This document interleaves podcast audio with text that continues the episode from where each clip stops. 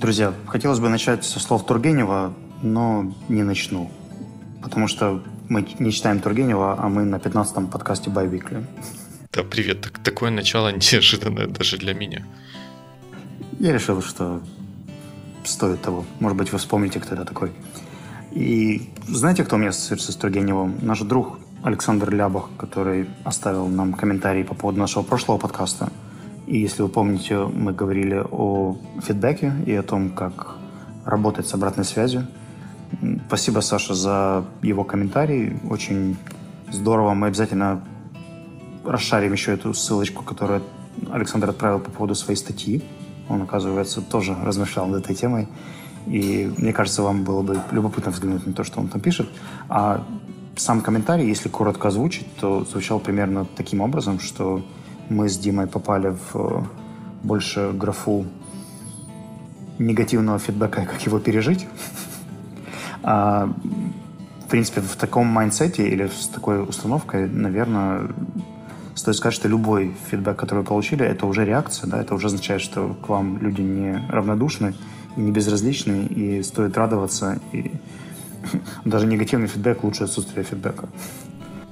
Саша совершенно прав, что сам, сам по себе факт фидбэка это уже какой бы он ни был, этот фидбэк, это уже хорошо, потому что это значит, что вы людям или то, что вы делаете, не безразличны. Это значит, что они настолько заинтересованы в том, что вы делаете, хотя бы для того, чтобы подняться, найти, куда этот фидбэк написать и написать его вам.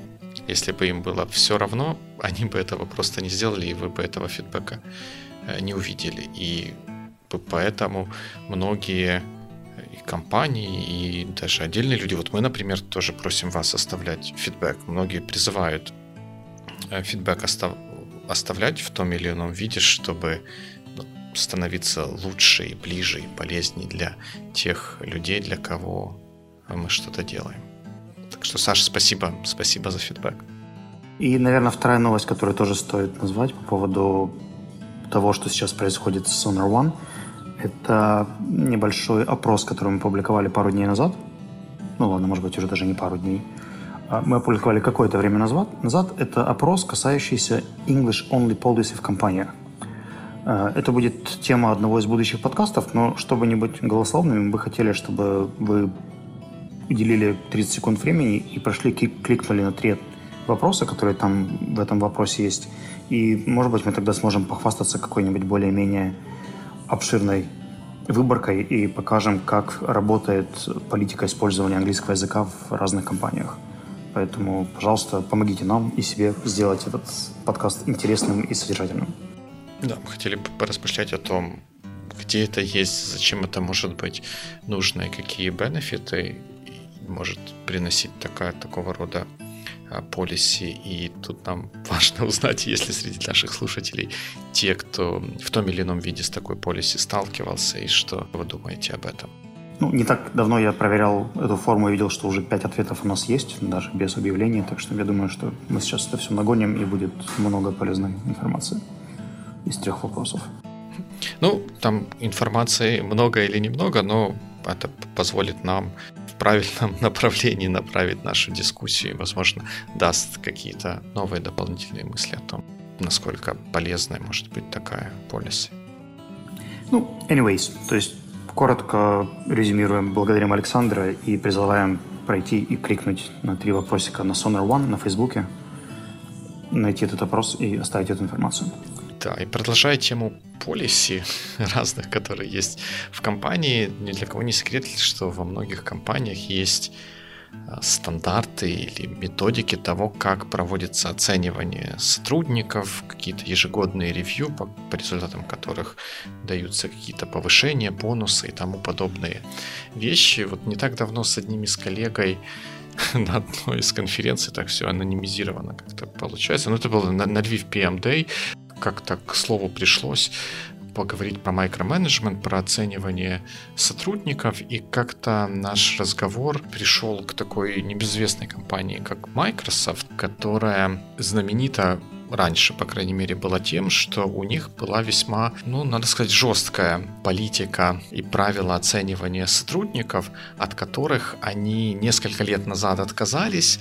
Многие из людей, которые пишут про, про Microsoft, про ее историю, говорят, что это э, такая вот политика работы с сотрудниками была одним из факторов, э, которая привела к тому, что Microsoft сейчас потихонечку, если не, если еще не подвинули, то пододвигают с айтишного Олимпа. А в чем, собственно, заключалась жесткость? Потому что звучит страшно, но непонятно.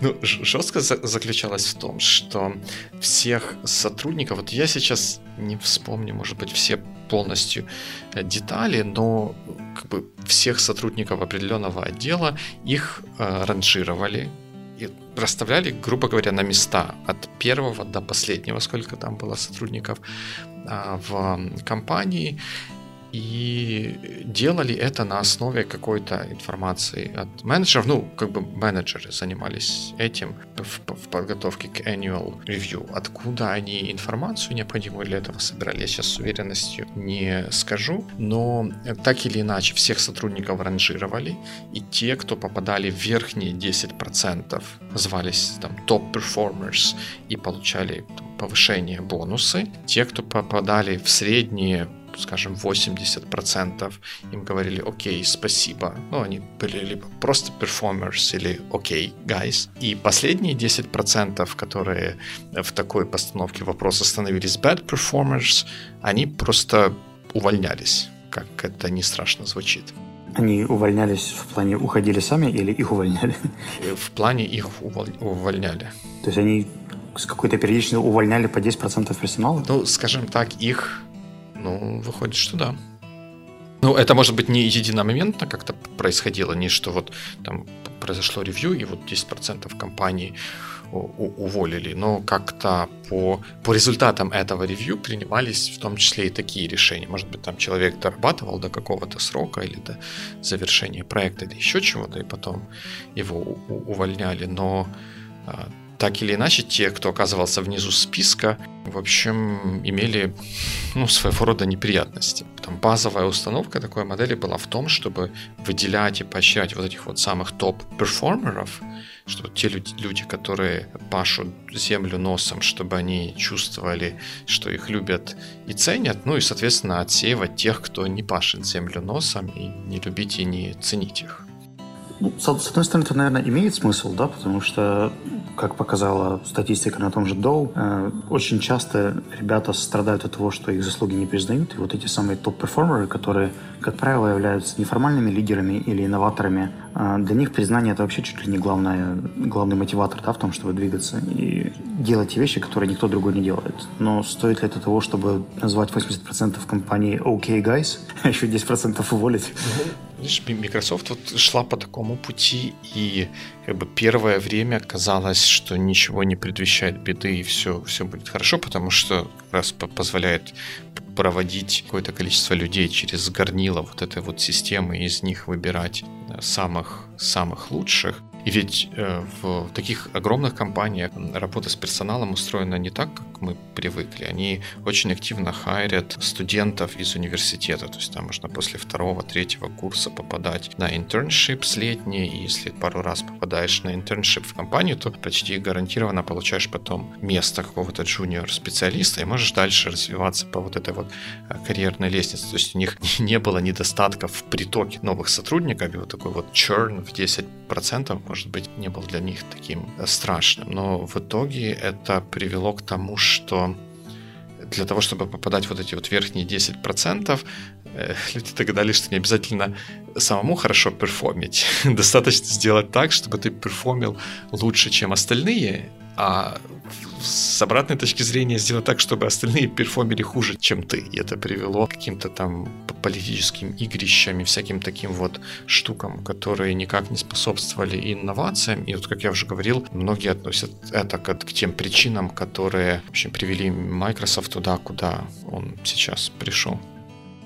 Ну, мне кажется, сложно так однозначно сказать, да, вот, что именно это стало той причиной, и правда ли Microsoft настолько в упадке, чтобы так категорично говорить. Мне кажется, здесь еще второй момент, тот, который часто показывают в разных научно-фантастических фильмах, когда есть какой-то бейзлайн, да, и все, кто в него не попадают, их сбрасывают в какую-нибудь яму или скармливают кому-нибудь. И мне кажется, что, естественно, вот это вот э, дух не, не просто соревнования, а выживания в компании, он явно не способствует расслабленной и дружественной обстановке, и те люди, с которыми ты сегодня в одной команде, завтра могут претендовать там, на твои кровные бонусы или еще что-то. Мне кажется, что с точки зрения корп-культуры это не самое удачное решение, и просто кто-то в Microsoft до этого, наверное, дошел, и они увидели, что важен не только... А, они давно уже забили на client satisfaction, да, но посмотрели на employee satisfaction, поняли, что он близится к уровню client satisfaction, и, возможно, решили что-то изменить. У меня есть два, две мысли по поводу того, что ты сказал.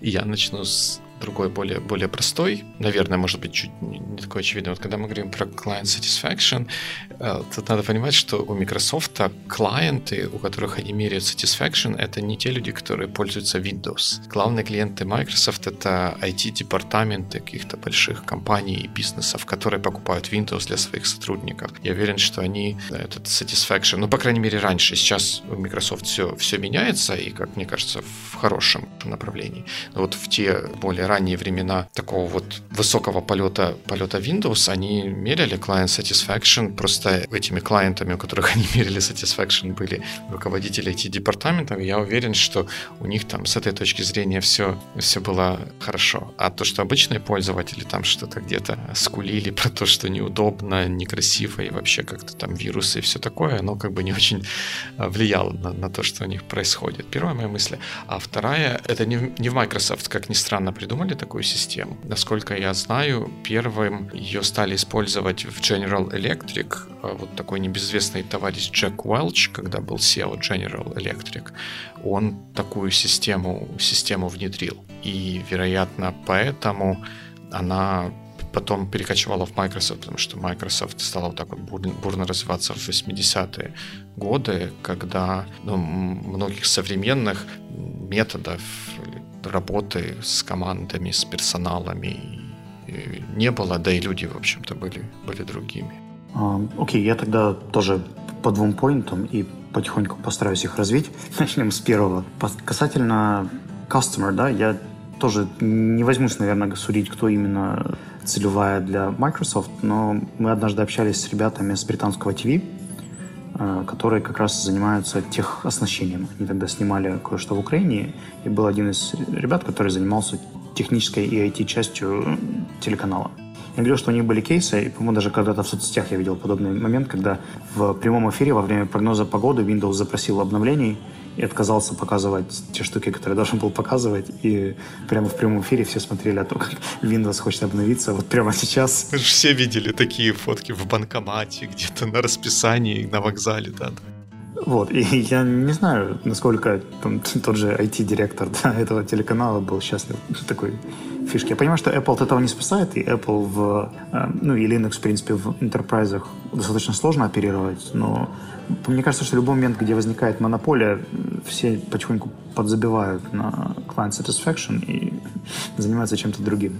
Ну ладно, кто, кто мы такие, чтобы судить Microsoft? А вот ко второму вопросу касательно того, как вообще работает performance review или сама эта система. Мне кажется, здесь стоит вообще начать еще глубже по тому, по каким критериям оценивается. Потому что есть два как бы базовых подхода. А, и в General Electric, что мне нравится, они эти индикаторы выбирают исходя из человека. Они с ним составляют какие-то его поинты, да, его индикаторы продуктивности, и исходя из них, если он успевает или не успевает, они принимают эти решения. А если говорить про там, ряд IT-компаний, с которыми я работал, у них есть другая фишка.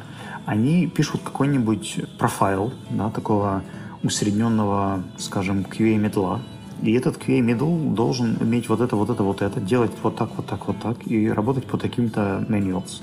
И дальше они меряют всех, кто там, подходит или не подходит под этот профайл, и как-то начинают там, людей подтесывать. Что мне немножко напоминает подход нашей школы. Помнишь, были такие картинки когда-то, когда приходит такой креативный, здоровый ребенок, да, ему так обрезают там, со всех сторон его мысли, чтобы они были квадратненькие и одинаковые. Вот. И мне кажется, что здесь тоже есть какая-то схожая система, да, что вот там все, кто out of standard, автоматически не подходят компании и вылетают. это, это интересный point. Я не уверен, как эффективнее да, это стоит делать. Стоит ли только индивидуально это делать, тем более, если компания выходит на такой уровень, как General Electric и Microsoft. Там очень сложно это составлять личным индивидуальным. Но все равно, мне кажется, что об этом стоит как минимум задумываться, да? Ну да, это, конечно же, необходимость в какой-то такой системе, она связана в первую очередь с размером компании, когда вот на таком вот индивидуальном подходе уже далеко не уедешь. Потому что когда компания небольшая, в принципе, один человек может осягнуть все, все, что в ней происходит, и когда нужно оценить, может быть, с какими-то руководителями более низкого звена, то, как, э, какой вклад делает тот или иной сотрудник, и в соответствии с этим вкладом э, выписать ему какую-то премию, составить план развития на следующий какой-то период или указать на какие-то недостатки, как-то вот так вот двигаться вперед. Но это там, может быть, можно сделать там, 100 человек, 200 человек, но как, когда в компании уже появляются тысячи сотрудников, ни один человек единолично этого сделать не может. И для того, чтобы между разными отделами не было каких-то разбродов и шатаний, что будет вызывать какие-то дополнительные антагонизм между этими какими-то структурами внутри компании, ну, должна появиться какая-то система того, как сотрудники оцениваются, как им выписываются бонусы, повышаются зарплаты и как, как делается промоушен. Но мы же понимаем, да, что у этого есть и обратная темная сторона. Она состоит в том, что кто-то диктует всем остальным, каким им быть. А если этот кто-то еще находится не в твоем офисе, а, например, мы имеем компанию с пятью офисами, хотя бы просто по Украине, да, и когда кто-то из офиса в Одессе рассказывает, кем нужно быть, э, и кто-то проводит оценку, да, или выдает критерии для разработчиков в Харькове или во Львове, то уровень принятия такой системы оценки там очень зависит от HR и умения ее правильно правильно объяснить. Потому что, как правило, такие штуки, которые, вот, ребята, вот вам новый KPI, да, или вот вам система грейдов, они такие, окей, здорово. И кто эти люди, кто ее составлял, и почему она именно такая. То есть она вызывает больше вопросов, чем реально какой-то пользы и желание там, развиваться и двигаться по этой системе, потому что она чужая. И вот мне кажется, что это вот та самая обратная сторона, когда люди переходят на большие системы. Только недавно мы общались с одной компанией, которая хотела автоматизировать всю свою систему оценки абсолютно. И мы очень долго обсуждали за и против, pros and cons этого решения, потому что, с одной стороны, правда нужна автоматизация, компания растет, выходит на новый уровень, когда вручную оценку уже не проведешь. Но, с другой стороны, э, убирать вот этот момент коммуникации – это, по сути, убить все развитие э, персонала, потому что ну, невозможно сейчас предугадать сценарий роста, да, или сценарий развития, или уж тем более какую-то профессиональную carrier, потому что в тех же крупных компаниях всегда есть carrier advisors, да, которые помогают все равно выстраивать свои личные, личное движение в рамках компании и понимание, почему эти грейды именно такие, какие они есть. А, мы все равно еще люди, и мы, даже, даже если там будет супер крутой Google Doc, в котором будет описано каждая, каждый пункт из этого уровня, нам все равно нужен человеческий фактор. Вот крути не крути. Я пока не знаю примеров, где бы от этого могли уйти. Смотри, мне кажется, что тут э, есть несколько моментов, которые влияют на размышления о такой вот системе оценивания сотрудников. Первое, что вот пока ты говорил, что мне пришло в голову, и что как-то вот за что мысль зацепилась, ты говоришь, что в разных офисах люди в штыки или не в штыки, но как-то с негативом, с каким-то предосуждением воспринимают то, что приходит из других офисов. И мне кажется, что это в какой-то мере проблема, что ли, того, как у нас в компании работает, потому что я тоже работал в таких многоофисных, много региональных, национальных компаниях э, в Украине, и там такая проблема definitely была. И я, я с ней сталкивался, мне самому в той, в той роли, в которой я был, приходилось э, с ней бороться. Но это, мне кажется, от того, что attachment, вот у человека не выработался attachment к компании, как к сущности более высокого уровня. Есть attachment к офису, вот я прихожу там в Днепропетровск с днепропетровскими коллегами работаю, а какие-то коллеги из другого города, это вообще какие-то инопланетяне, и я не хочу, ну не то чтобы не хочу не иметь с ними ничего общего, но как-то вот они где-то где там живут. Но в то же время, вот я знаю, я, к сожалению, не могу об этом изнутри рассказать, потому что я там не был непосредственно внутри. Но я знаю одну компанию, очень большую, вы все ее знаете, она называется Intel, э, у которой очень много офисов по всему миру. То есть вот Intel, у них политика, по крайней мере тогда, когда я так более-менее активно пересекался с их сотрудниками, э, в том, состояла в том, чтобы максимально использовать diversity, и поэтому они, в отличие, например, от Apple и даже от Microsoft, открывали офисы в очень разных местах, в Индии, в России, в Европе, в Штатах, естественно. Э, при этом они, сами команды, которые работали над отдельными проектами, они не размазывали по всем офисам, они как бы в каком-то одном отдельном взятом офисе э, находились. И у них э, была и сейчас, я уверен, есть система грейдов, которая одинаковая, унифицированная между всеми офисами. Возможно, с какими-то локальными особенностями, э, с учетом того, что там уровень жизни какой-то разный, уровень зарплат э, тоже должен быть разный. Но в целом, как бы у них есть вот эта вот система грейдов, и она одинаковая во всей компании. И человек, когда приходит в компанию, он бы начинает жить по правилам компании, а не, правил, не по правилам какого-то отдельно взятого мумбайского офиса. Поэтому я думаю, что при правильном, не то чтобы при правильном подходе, а при, при достаточном времени, при приложении усилий, вот этот вот негативный эффект э, междуофисного общения мы versus они, его можно перебороть. Дим, я, я предлагаю просто посмотреть на это немножко шире. Прости, что я перебил. А, момент корпоративной культуры и того, как коммуницируются изменения, это одно. Но если посмотреть на это все-таки в разрезе именно вот этих перформанс-индикаторов, да, потому что здесь, по сути, идет оценка человека. И то, как именно вот этот момент коммуницируется. Тут даже не важно, будет это человек из другого офиса, например, из мумбайского или индийского или украинского. Это может быть человек даже в твоем офисе, который просто придет, да, напишет какую-то систему, которая будет понятна ему, и захочет, чтобы так работала вся компания. Возможно, у него на это будет даже э, там разрешение, авторитет и... Нет, это не авторитет, это authorization. Authorizing, authority. В общем, у него будут полномочия, да, да, полномочия а, это внедрять, но это совершенно не означает, что эти изменения будут приняты, да, что вот такая система оценки будет понятной, прозрачной и адекватной.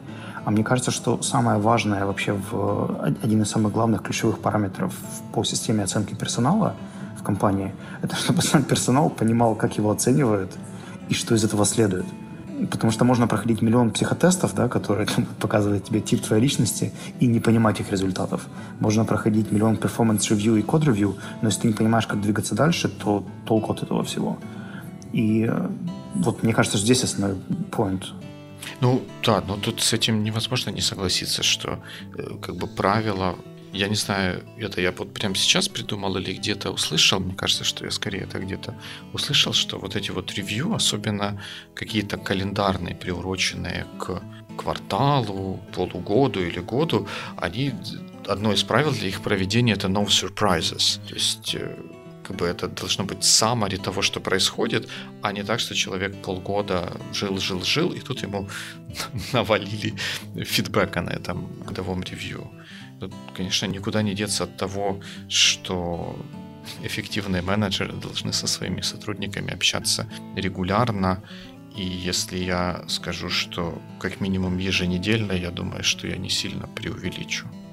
И мне кажется, у меня даже есть небольшое решение для таких компаний. Очень часто получается, что head office старается рулить очень многими вещами в subsidiaries. То есть они по сути, готовят очень хорошие, красивые, правильные полиси, но очень редко учитывают культурные особенности. А может быть, даже они думают, что учитывают, но не совсем учитывают. И мне очень нравится фраза, которая звучит «думай глобально, действуй локально». Если в разрезе вот того же, о чем мы сейчас говорим, именно перформанс-индикаторов и системы оценки персонала, мне кажется, что это бы выражалось каким образом? Глобально собрать, например, базовые ценности, да, то, что называется идеологией компании – например, самые важные индикаторы, KPI, но сделать это коллективно теми, кто, правда, например, является тех лидами, да, или э, формальными, неформальными лидерами компании, один раз фасилитировать и собрать то, что называется values. Это может быть даже просто в тех, в тех отделе. Э, values тех отдела.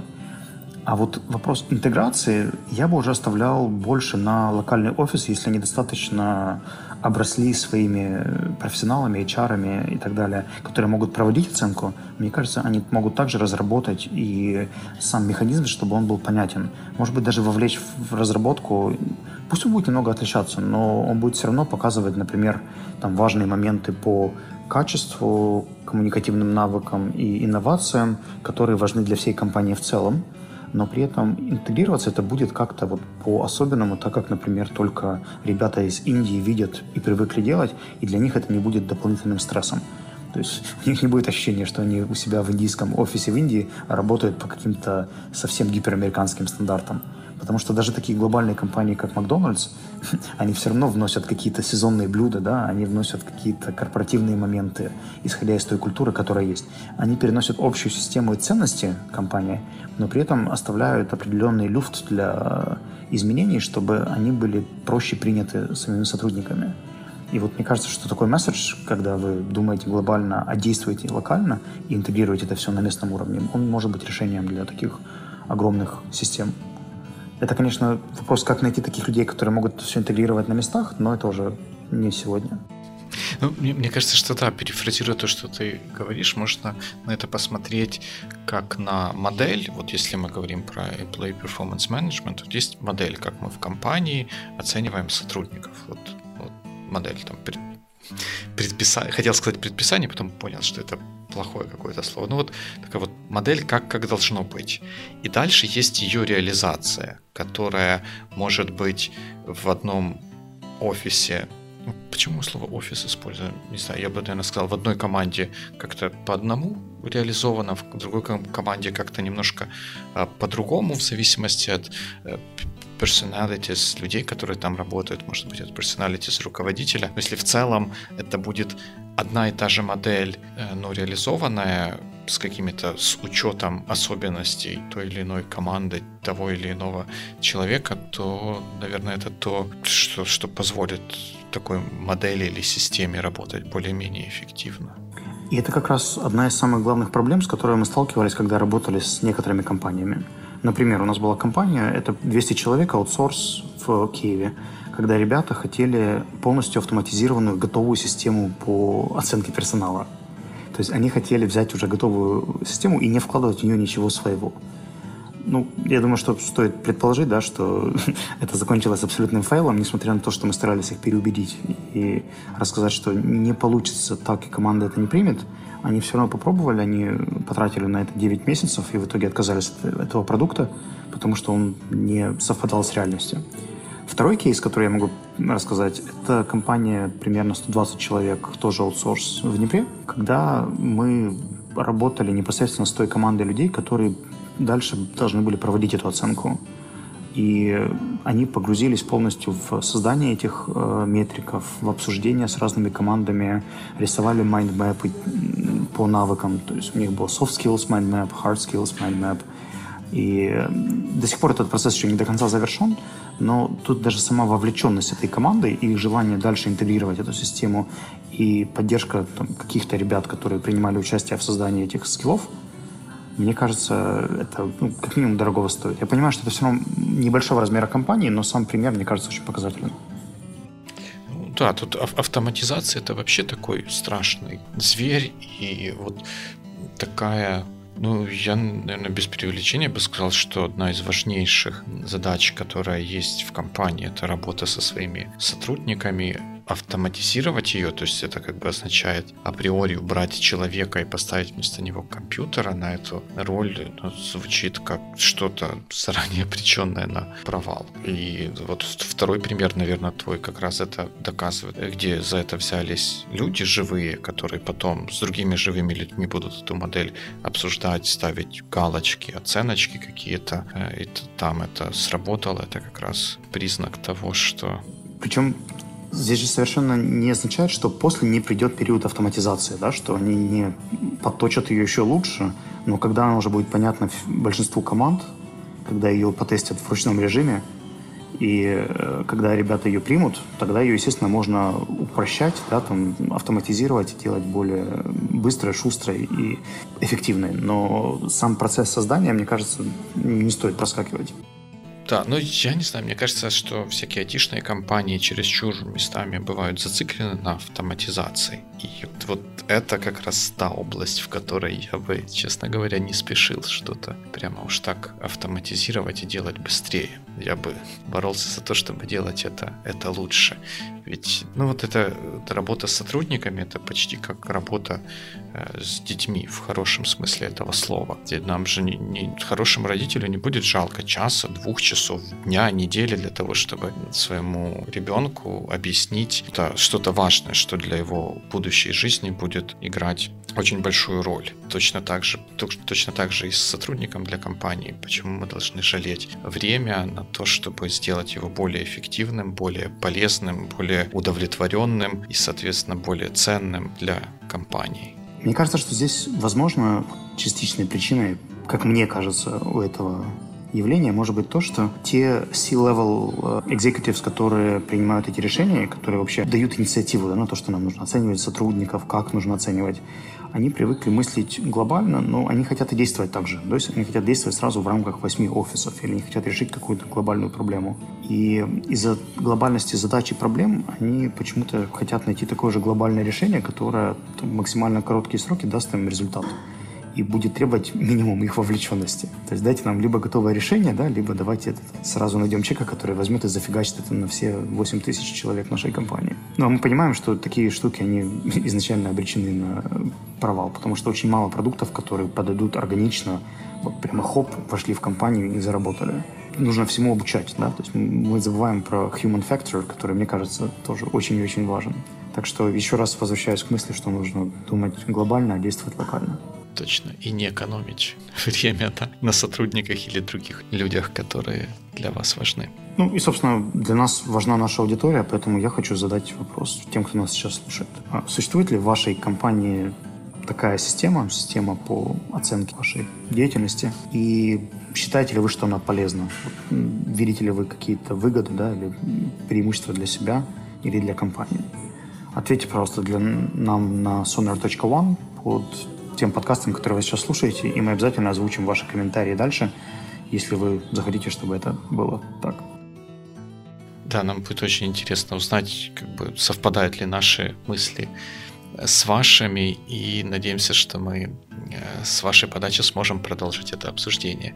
А вот те моменты, про которые я говорил, про Microsoft, про Intel, про еще какие-то такие вот вещи. Есть достаточно хорошие э, статьи на, на эти темы, и мы обязательно включим их в описание к данному выпуску. Так что не поленитесь сходить на Sonar One и почитать эти статьи. Окей, okay, то есть я еще раз напоминаю вопрос. Если у вас есть возможность написать, существует ли у вас в сети такая система в компании и считаете ли вы ее полезной, ответьте прямо в комментариях под этим постом, где будут ссылки на Microsoft и Intel статьи. И я думаю, что все, что можем вам пожелать, это удачной недели и попрощаться. И хорошей продуктивной работы. До новых встреч в эфире.